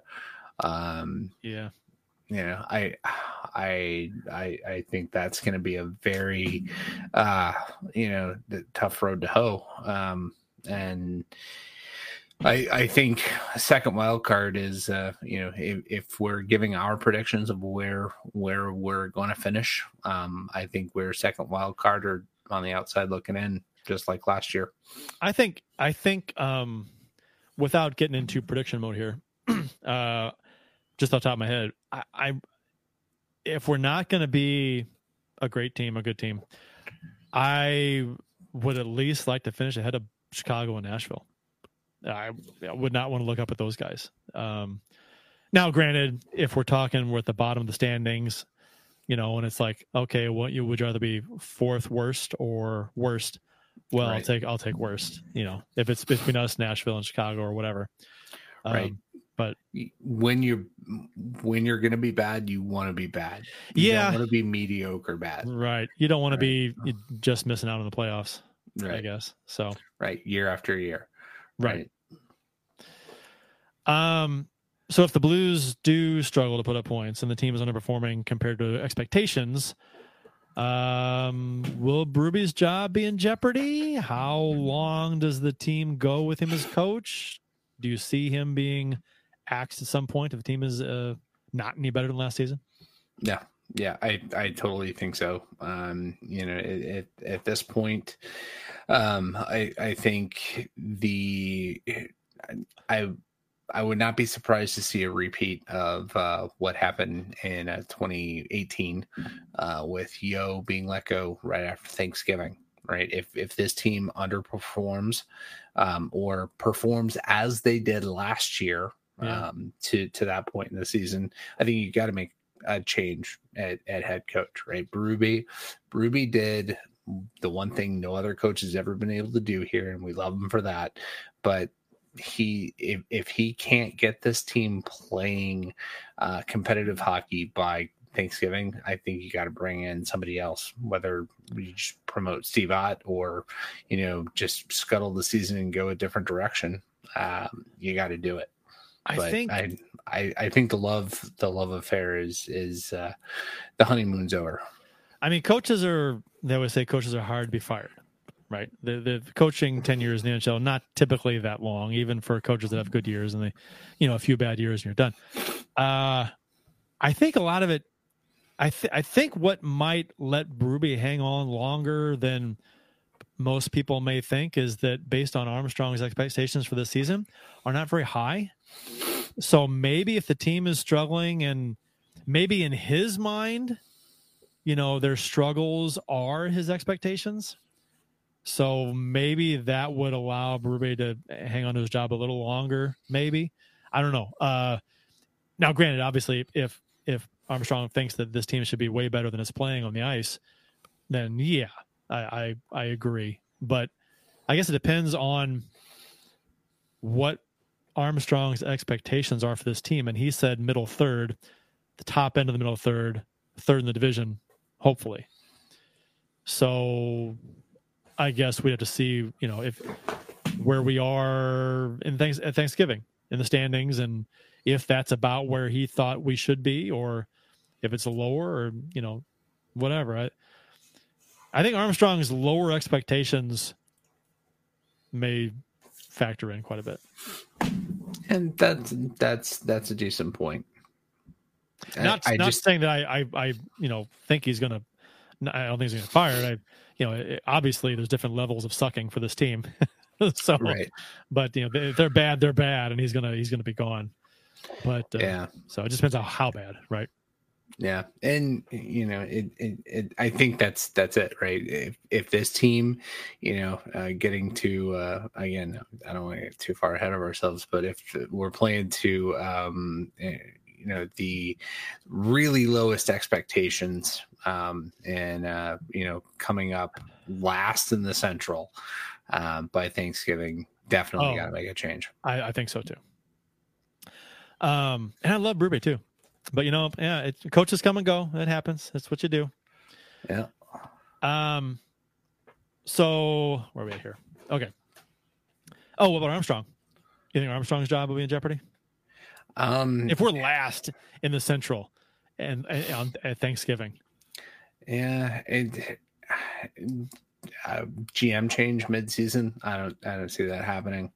Um, you know, I just, you know, that this Tom Stillman has so much faith in Doug Armstrong. Right, he'll probably want Doug Armstrong to name Doug Armstrong's replacement, and you know, and that's you know, we haven't heard anything about a succession plan there. Right? No. I, I and I think it's good for them to stay away from succession plans after the Ken Hitchcock Mike Yeo disaster Yeah. uh, that we still can't figure out to this day. It was dumb at the Uh, time. It was dumb at the time. We said it then. but yeah, you know, I I, I think that um, if this team does underperform, that this offseason has to be you, you have to whether it's Armstrong saying, "Look, I'm I'm not the guy for this anymore," um. Or you know, just finally, you know, uh, Stillman says, "Look, we need a change." Um, you know, uh, and as long as he doesn't appoint Brett Hull, um, that worked out so poorly in Dallas.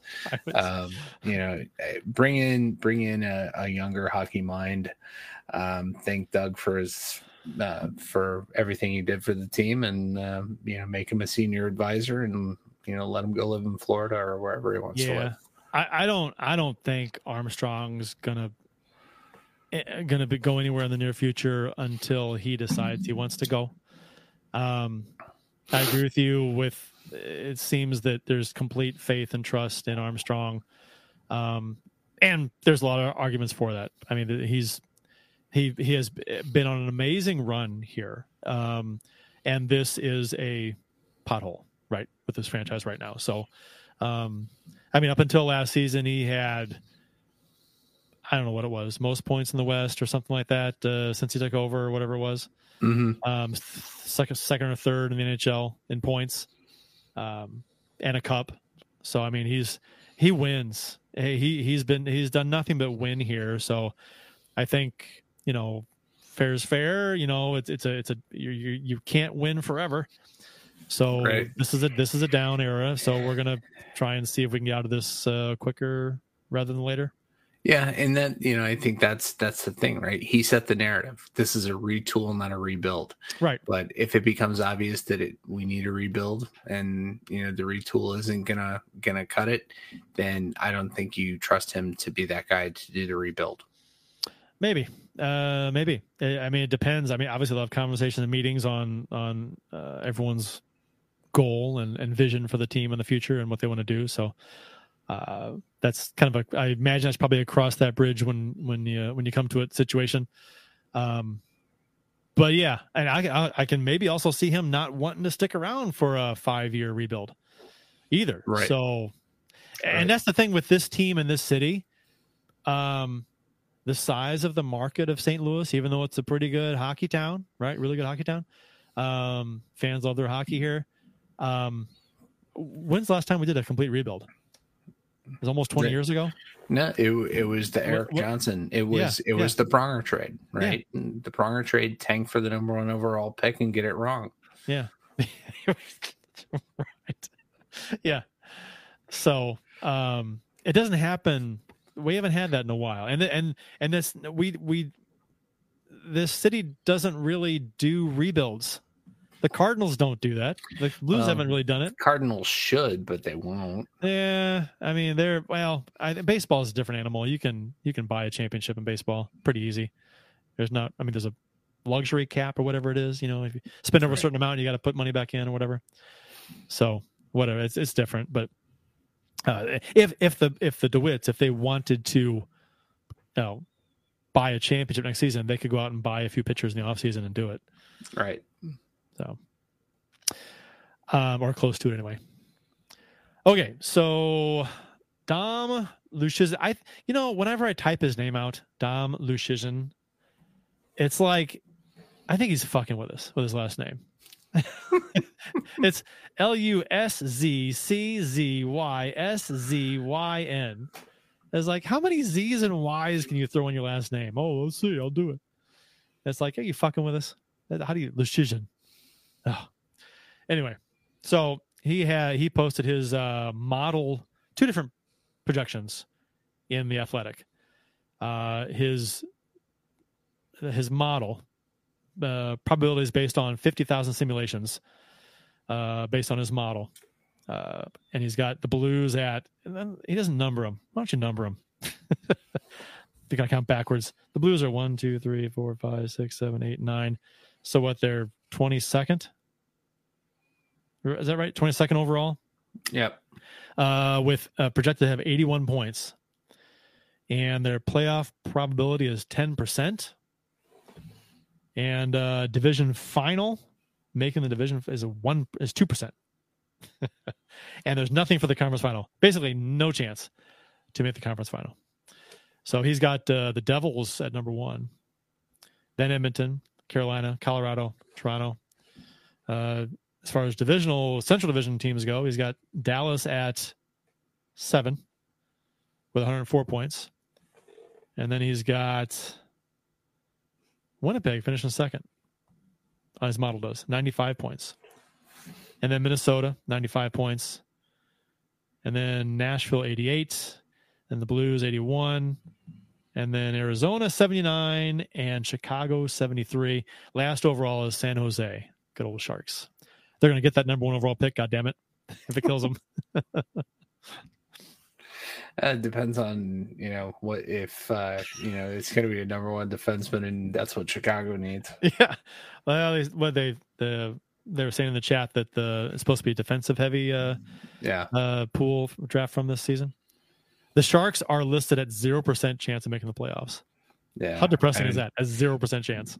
Right. We we probably you know we we may have to um, do some co-branded shows with uh, Teal Town this Yeah. year to make ourselves feel better. We'll just get some beer Uh, to cry in. Yeah, Yeah, and uh, yeah, do some uh, pity parties with them if uh, the season do- doesn't go so well for us.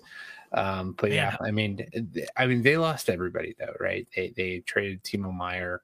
That basically at this point they've got uh, Tomas Hertl and um, uh, the you know the corpse of uh, Marc-Edouard Vlasic on defense, and that's Logan Couture, right? Um, but yeah, they a couple years from now, you know, they if Mike Grier, um, you know, gets uh, gets his uh, fingerprints on this team and, and molds them um, the way they believe he can, uh, they'll be good. But it's it's going to be a down couple of years. So yeah,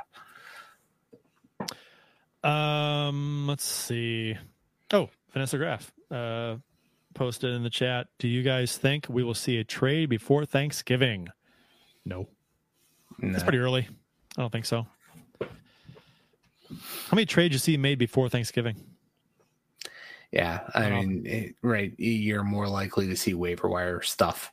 Yeah, um you know going to that point um yeah it, it's i would be shocked if Yeah. if there's any you know any significant trade Right. you know any any anything more than a fourth liner in any nhl team getting moved before thanksgiving and Div by Zero says um, maybe a minor one, but this team has what three hundred thousand in cap space. Yeah, cap cap friendly has them at just under three hundred thousand. It's two eighty two, but uh, I had I had read somewhere that they had one point four actually. So I'm not sure what the where that came from. So according to Cap Friendly, it's uh, two hundred eighty-two thousand cap space, or two eighty-one, I guess projected cap space. So we'll see. Uh, Luszczyszyn uh, also posted in the Athletic his unhinged predictions. These are his own. So I guess he doesn't he doesn't like his own model. I guess I don't know because he's got vastly different projections here. He's got I mean, he had his model has New Jersey as the top team at 107 points, but he's got Carolina at 117 and the Rangers at 113, and then Colorado at 109. Uh, I'm sorry, Dallas. Uh, I'm sorry, LA at 111, then Colorado 109, Dallas 108, and then New Jersey at 107. So he's got, and he's got the Blues in the Central finishing dead last with 70 points, which would make us uh, the third third from the bottom to end the season. One point behind Chicago. That would. Well, I guess if you're going to finish behind Chicago, make it be for last overall and one point. I guess I don't know, but that uh, seventy points seems low. I I mean, I, I think if, if the Blues get 70 points, I think things probably go about as bad as they can possibly go. I think the defense is the same as last season. I think Kyrou uh, and the and the forwards are not defensively responsible. I think there's injury problems. Um, I, I think the goaltending isn't up to par. I, there's a lot that has to go wrong for this team to get 70 points. I, I I think they're probably an upper 80s point team, maybe. Um, maybe optimistic, maybe 90 optimistic, but then that's, but uh, which would have them, eh, that would have them fourth in the division at 90 points. According, well, according to Don's model, uh, not his model, his uh, his unhinged rankings.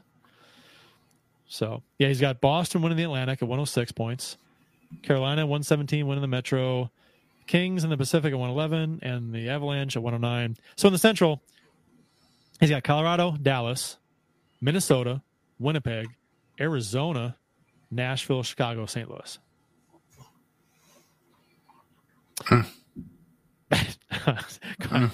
I, I mean, it'd be a long year. We finished last in the Central behind Chicago and Nashville. Holy shit! Yeah, I mean, it it would be it would be you know like the 2006 season, right? The uh, 2006 2007 season with uh, you know when you were hoping to see Dean McAmmond on the second line. Oh, I, I, we're not going to be that bad, you know. No. That there's it, it, things would have to go very very bad with you know uh, multiple injuries and you know uh, just yeah it, it's we we will not be that bad Uh, he's got the Sharks at 51 points. Whew. 51. Mm. That's that's historically bad. right. But that do you in seattle at 80 do you think they're going to regress that bad? No. do i think i do i think they played a little above their weight class last year? Yeah. Do i think they're going to regress that po- that much? No. Right? And the other thing you know all the love with dallas right? They imploded against vegas last year and this is the second year for pete deboer which is notoriously a bad season for any pete deboer coach team. So you know that i, I yeah i i uh i i think that they're yeah, that, that it's it's funny right? That the, the the rankings are funny right? So, do you know what the record is for the lowest point total of a team?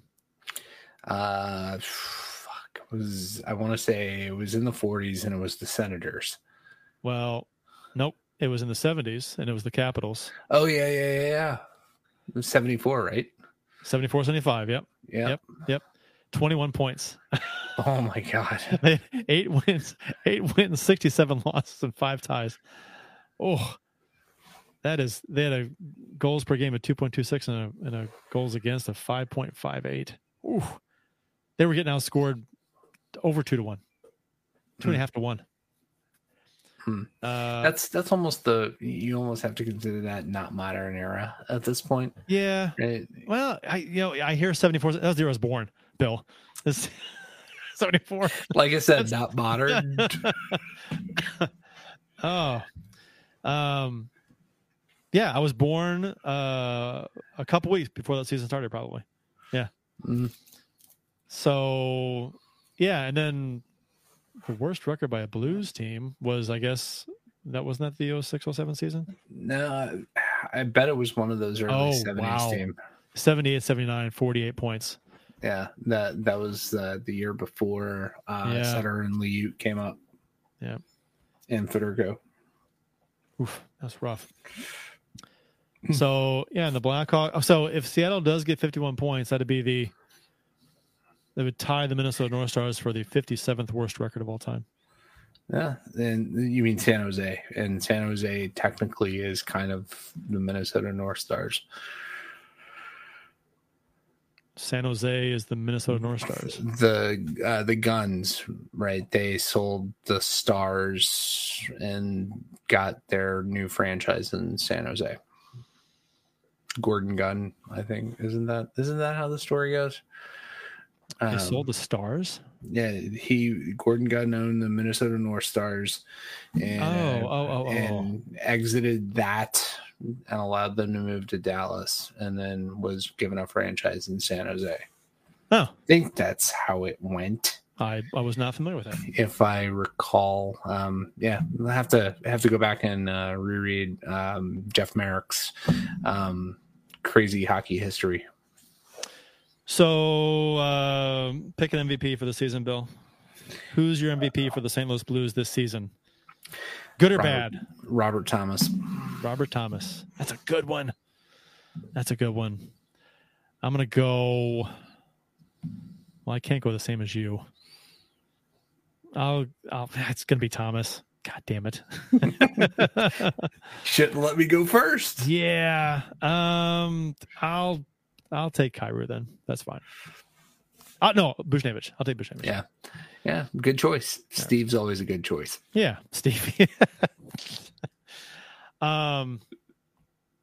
All right. So next up for the Blues, we got Thursday night at the uh, Dallas Stars. Do we do? Do you want to do predictions for the Blues? Do we say? What'd you say for the Blues Um, this season so- in the division?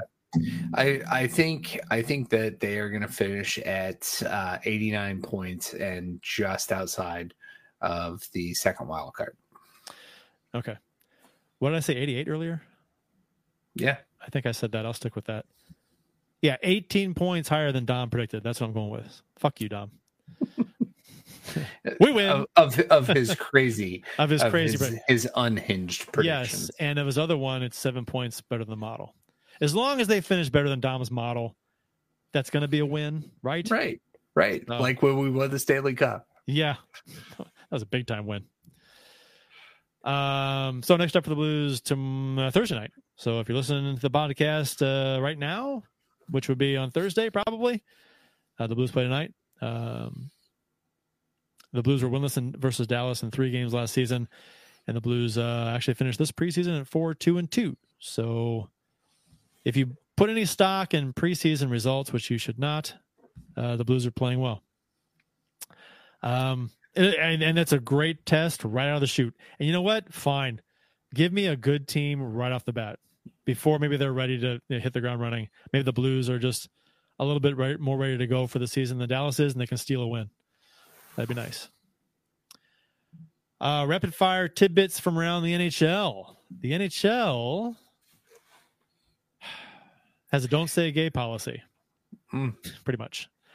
Well, I, I mean, should we be surprised when you've got uh, Bill Foley as one of the board of governors, and He lives in a van down by the river. that was Matt Foley, Oh. who I think is more related to Matt Harris than Bill Foley. um, but he, you know, he named the the Golden Knights right Is they wanted to be, you know, part of the the military, and then um, who's uh, Bill Zito, right? I think he was another guy that was that had ties to the army. Not surprised, um, and it's you know, kudos to uh, you know Brian Burke for you know uh, telling it like it is and talking about how the NHL sucks. And uh, also, Matt Matt Harris pointed out Scott Laughton um, had uh, had great had a great quote. Do you have it? I have it here. Uh, read it. yeah, the the I'll use the tape. If I have to buy it myself, I will. Go about it that way. Right. That's that's And he wear says that night. He says, "I don't know if I, I don't know. I didn't read really what it said. If it's a ban or something, but I'll probably have it on. we'll see what they say, but it's not going to affect the way I go about it. If they want to say something, they can. So good for him. And I think a lot of players feel this way. Yeah. Um, and, yeah, and it'll be interesting to see what Tortorella does. Oh God, If if he's still employed at that. point. yeah. yeah. First coach to be fired, Torrella. It's always Torrella. yeah. Um. So okay, and I, I, I, this just seems like something the NHL didn't have to do. You know, I don't. I don't understand this because before the jerseys were more or less assumed to be mandatory. Everyone wears them during warmups, and then you had some players come out and say it was against their whatever, the bullshit reason they wanted to give. So that caused a lot of uh, unnecessary, a, a, negative PR for the league. It was just all that teams, all the media talked about during anyone's Pride Night was who wasn't wearing the jersey. So it, it and uh, it became a distraction, and it wasn't the league's fault that it became a distraction. It was the necessarily it was the these players' fault, and and, and it was the league letting these players basically dictate the narrative of what they of what this was supposed to be about. So but they did so that was a that was a required thing that they didn't want to do and the league said okay and then it was a thing. Now this the the pride tape that the league has said they're banning pride tape the players can't use pride this was never something that anybody was forced to use. Nobody was ever forced to use pride tape. They had it available if players want to use it they could put it on their sticks. It was a voluntary thing completely voluntary. And now the NHL is saying no you can't they're banning the pride tape. No one can can wear it or use it. And I'm just like, why? Why would you do? Why would you? I thought they were all about letting players do what they wanted to do. They did last season. Oh, you don't want to wear the jersey? Okay, that's fine. You don't have to. Well, you do you.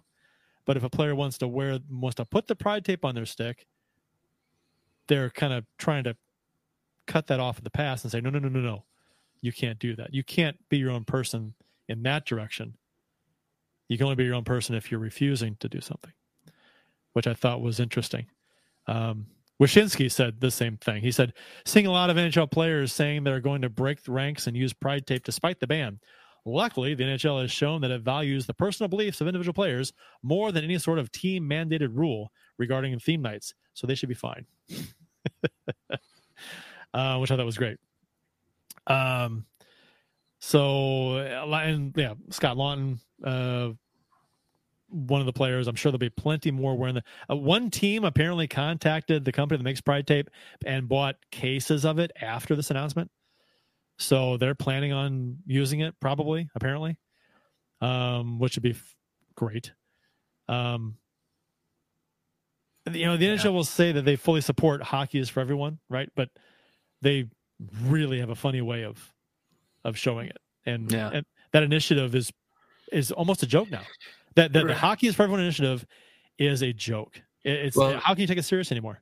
It, is it even a thing anymore? Because I I thought that um, I thought uh, who is it? Um, uh, somebody, one of the athletic um, uh, local uh, reporters said that she reached out about Carolina, um, whether or not they have a hockey is for everyone um, uh, liaison, um, and they said that's not a thing anymore.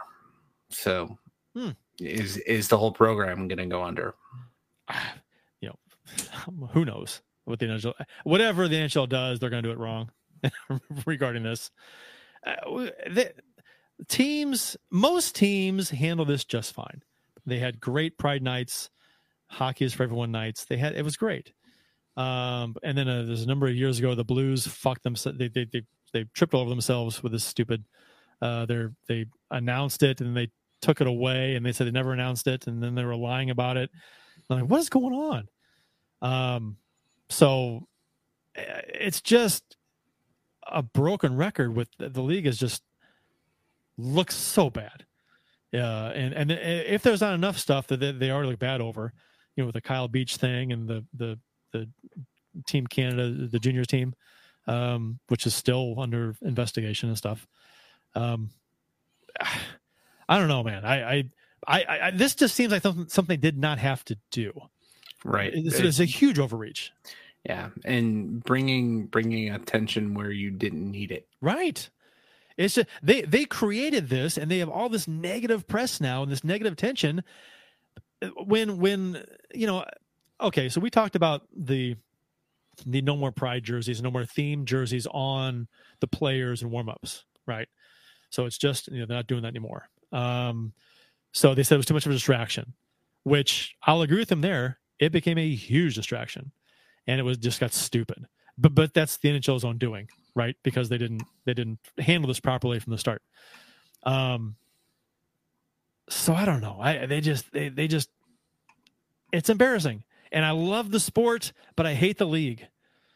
I it's and, a lot of people feel this way, Mhm. and it's Yep. just I, I don't know why you would do this and do this massive clarification of the rule. Maybe they heard that some teams were like buying these cases of uh, pride tape. Oh no, we can't have anybody on the ice promoting the theme night that we said you can't uh, no jerseys for.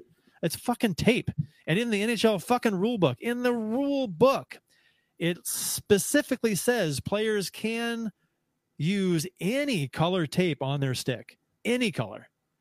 And you never see anything besides black and white during a game, but any color pink, green, rainbow.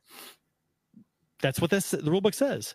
So at the very least, you think they just changed the rule book to to so it, we could back themselves up. Must be black or white. Right? That, that I that's mean- what you'd expect the rule book to reflect at this point. Sure. I mean, that, and, and if, if that's the way they want to go, then you know what? And I said this on Twitter. If they're going to do this, let's do it. Right? No music in between stoppages. No, uh, nothing. No uh, ads on the boards. No ads on the glass, ice, anything. We're just talking about the game. Just the game. We can't have any distractions. Nothing on you know the, the the league that says they don't want distractions. They've got ads everywhere, right? On the jerseys, on the helmets, on the glass, on digitally, you know, on the ice, um, everywhere. Uh, but no distractions with with the with the theme jersey during during pregame skates or warm up skates. And it's like if you're gonna do it, do it all the way. Take away all the distractions in the arena during the game because it's just about the players on the ice. That's what they said. So take away everything. No in-game entertainment. Nothing between between periods. No mini might game. No whatever little go karts running around the ice. Nothing. Just the game. No distractions. Right? Why not Yeah. do that? Then Do Yeah. that. Yeah. Do it all or don't do anything. Let's go back to 1984. No ads on the boards. Right. Smoky. It's all smoky inside the arena. Smoky. Yeah. One Zamboni that breaks down every Yeah. five games. yeah. Sorry, there's going to be a delay. We had we had to go back to Afton to get the other Zamboni and get it get it over here to clean the ice. They got ads on the Zambonis. They got ads Mhm. everywhere, and that's that's not a distraction. They, they got fucking moving digital ads on the boards that race around while the players are skating. That's not a distraction to the viewers of the game. Yeah, no, that uh, there was some speculation uh, in the preseason that they were thinking about retiring that or until they could get it right. But no, that there's no way they're walking away from money. That's that's what the, you know, and oh, that's Oh, sure. that's that's the part that I don't get. Like, did did one of the major sponsors say we're going to pull our money if you don't have you know if you don't institute this policy i that, that's you know it wouldn't surprise me because everything that this this league does has to be about money and it just it makes no sense to me Matt Harris says, "I can't believe NHL sits so hard on its own balls. it's like they don't want to grow their sport, right? I mean, yeah, it's frustrating because you love hockey, right? And you just and you you just love why you just, but then all this this now there's just this bullshit, you know, because the league screwed up and they didn't handle it properly from the start when these players were, you know, oh, it's against my religion, oh, it's my personal beliefs." no i don't want to get sent to the gulag back in russia Yeah, I mean, uh, just I don't know. I they're they're tripping all over themselves, and it's just it's weird and stupid and embarrassing, and and like we said, it's just like the the the theme jersey thing was a thing, but it had died down a little bit because the season was starting, right? Um, but now it's like flared up again with the stupid pride tape. They had to clarify the rule. No, you didn't.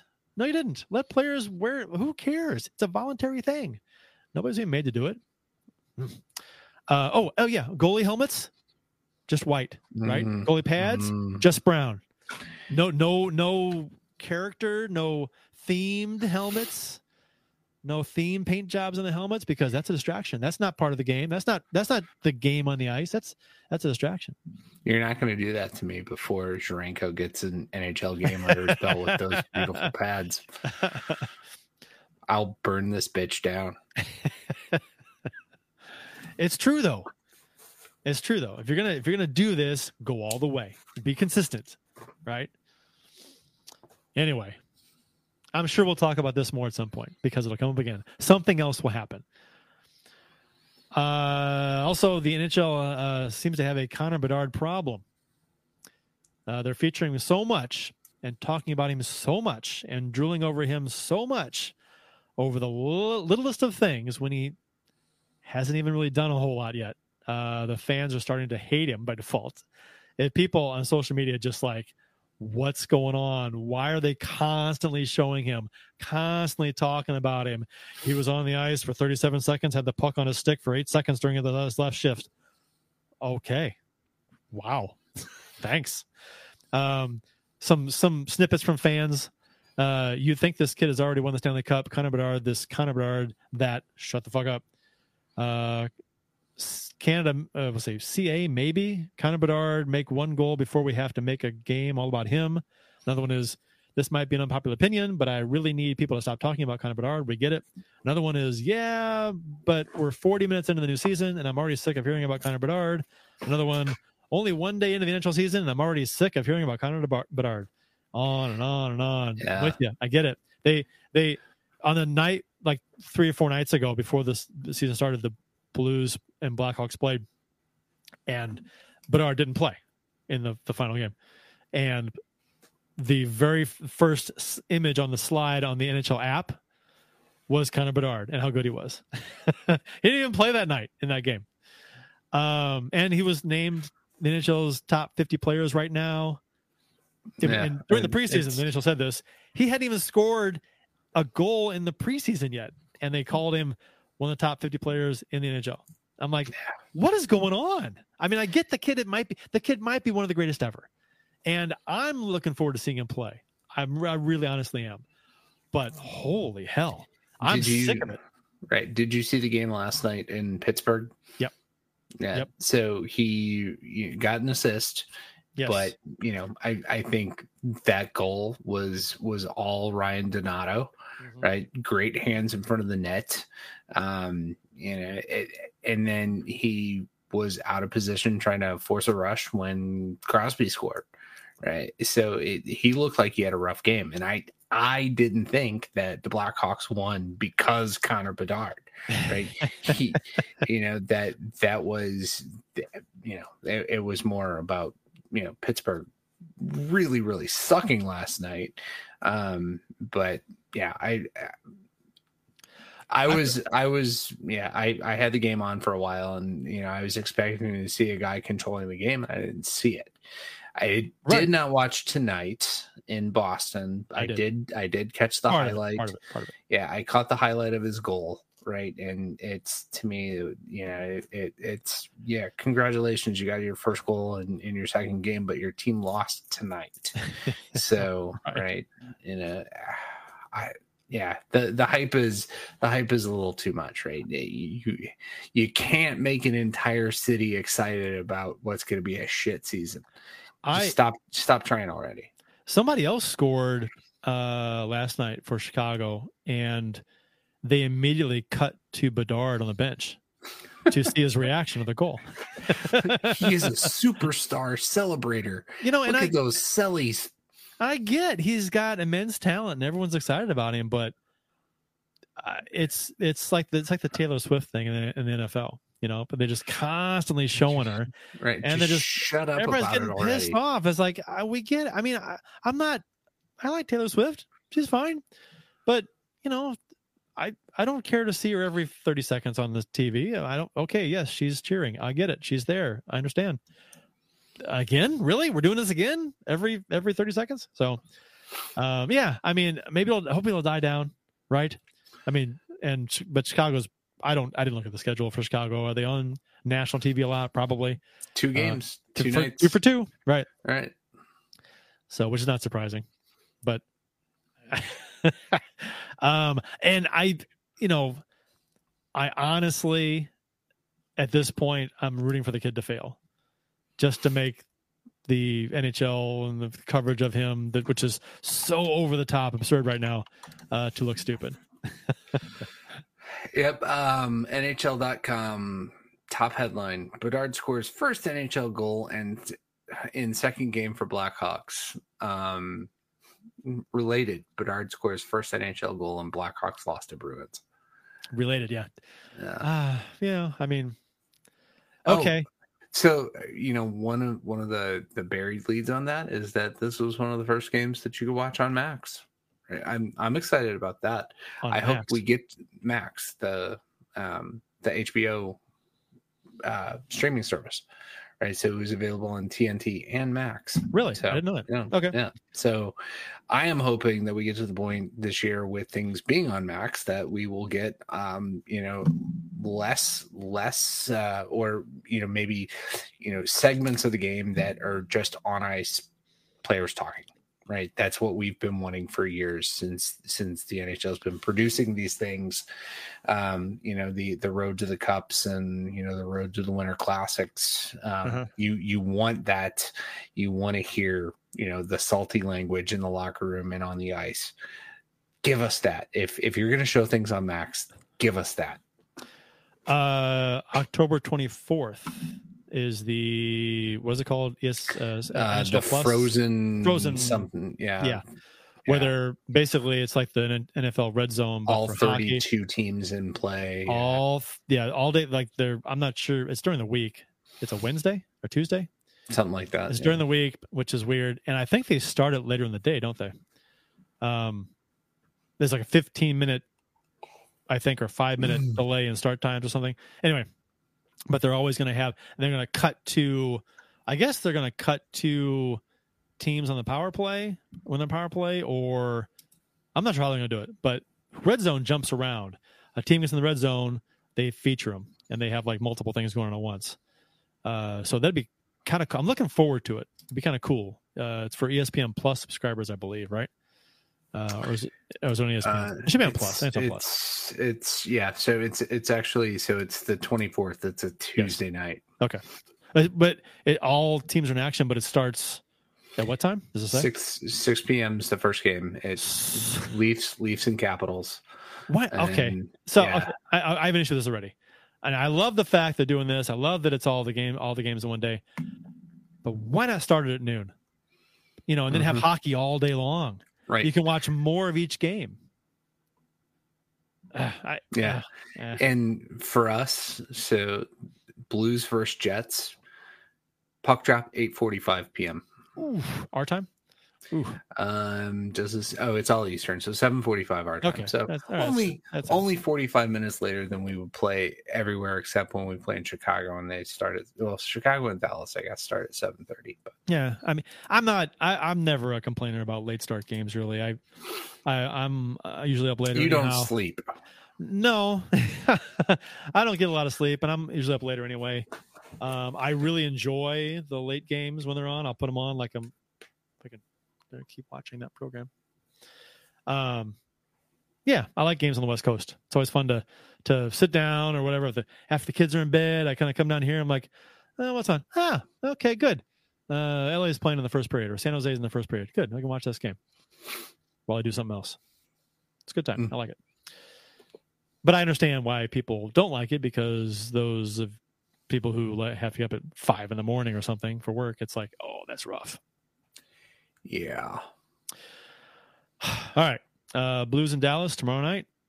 Season opens.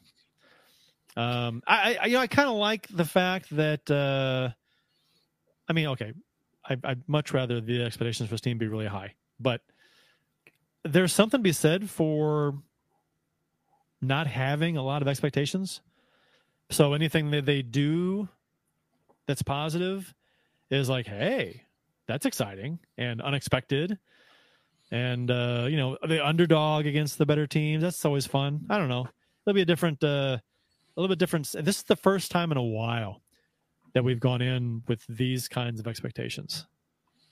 So Yeah, it's it it it's the you know what was that uh uh what was the the show that did the lowered expectations the the dating service yeah that's You're that's that's us this year I think people should hope to get in the playoffs. That's that's the goal. That's the, that's the goal. Get in by any means necessary. Get in the playoffs. If you can't get in the playoffs, then it'd be kind of fun to battle for last overall. but I mean, be, I mean, if you can get an excited, I mean, it, like a few years ago, was it five years ago, whatever it was, when they missed uh, the last day of the season getting in against mm. Colorado. Yeah, that was that was exciting. It sucked at the end, but it was exciting. Yeah, so. that's that that was that was painful. The worst part about that for me, uh, and this is very personal, is that I had to listen to it on the radio, and uh, it was it may have been Kelly Chase's last game uh, in the broadcast booth, but oh. it was so much complaining about the refs, which is why I used to hate listening to it on yeah. the radio. Yeah, that happens. it's like it's like uh it's like listening to uh uh guys at a bar you know, watching a game, just complaining about everything. Sometimes. Yeah, yeah. That's. Uh, I think at that point, um, yeah, that that was uh, at least Chase saw it too. The writing was on the wall, right? If all you're going to do is complain about officiating all the time, it's time to do something else. Yeah. Man, my uh, my connection here is going bonkers. That's kind of weird. Oh, my Roku just reset by itself. That was weird. Hmm. hmm. Congratulations. I was like, what is going on? The game is like choppy, and all of a sudden the Roku slows down. And okay, it's it's oh it's uh, rebooting. All right. Well, I think the Avalanche were up on the Kings four to two before it before it, it started. It's still there. All right. But but Nathan MacKinnon's about to score an otherworldly goal. Oh wait, no, didn't happen. Mm. So root for root for a playoff spot and uh, root to beat uh, Dom Luszczyszyn's predictions. Yes, especially his unhinged seventy-one points. Yeah, that shouldn't be hard to do. Yeah, yeah, yeah. Although 70, you know, 70. Yeah, 70 points. Oh, that's right. The the Hawks beat us by a yeah. point. The Hawks had yeah. seventy-one. Yeah, the uh, yeah somebody um, uh, Low Def Blues on Twitter uh, clipped the uh, Armstrong quote about this team shouldn't be a last place team, and uh, did the uh, old Art Lippo six four four blue. Yeah, it's like when your standard is just don't be a last place team. Oof, yeah, so rough. Yeah, maybe aim a little higher, but I mean, you know, honesty is what it is. The expectations aren't there. Oh yeah, uh, Vanessa Graf said the Canucks are destroying the Oilers. Have you seen the score? Um, I saw. Um, doesn't Boeser have a hat trick? Um, I don't know, but it's eight to one. Mm, Canucks. Yeah. I'm going to turn yeah. on the Jets and Flames. That's three three with four minutes to go in the third. Uh, I'll have to put that on uh, after we wrap up too. Yeah. Uh, that'll about do it. Unless you want to add something for tomorrow, Bill. The Blues and Stars. No. What to look for in the game? Who's going to win? Uh, Dallas gonna win. Um, and uh, yeah, it's. Uh, I'm, I'm gonna say uh, it'll be uh, five to two with two empty net goals. Man, then you're gonna have Binnington haters coming out of the woodwork again. it won't be his fault. um, I'm not gonna root against him on opening day. No, I'll say the Blues pull one out tomorrow. I'm going to say that they'll win in Dallas uh, four to two. Okay. There we go. All right. Four two. And Vanessa Graf uh, says four to three Blues on a sunny goal. I did. I did pick uh, Sundqvist to get yeah, the first goal did. of the season. So he did, and I've, I've got Faulk. Okay. At least I didn't say something stupid like, "Oh no, we're gonna get shut out tomorrow night." After predicting that uh, Faulk would get a goal, right? Yeah, be consistent, Bill. Yeah, I hey, I did it this year. All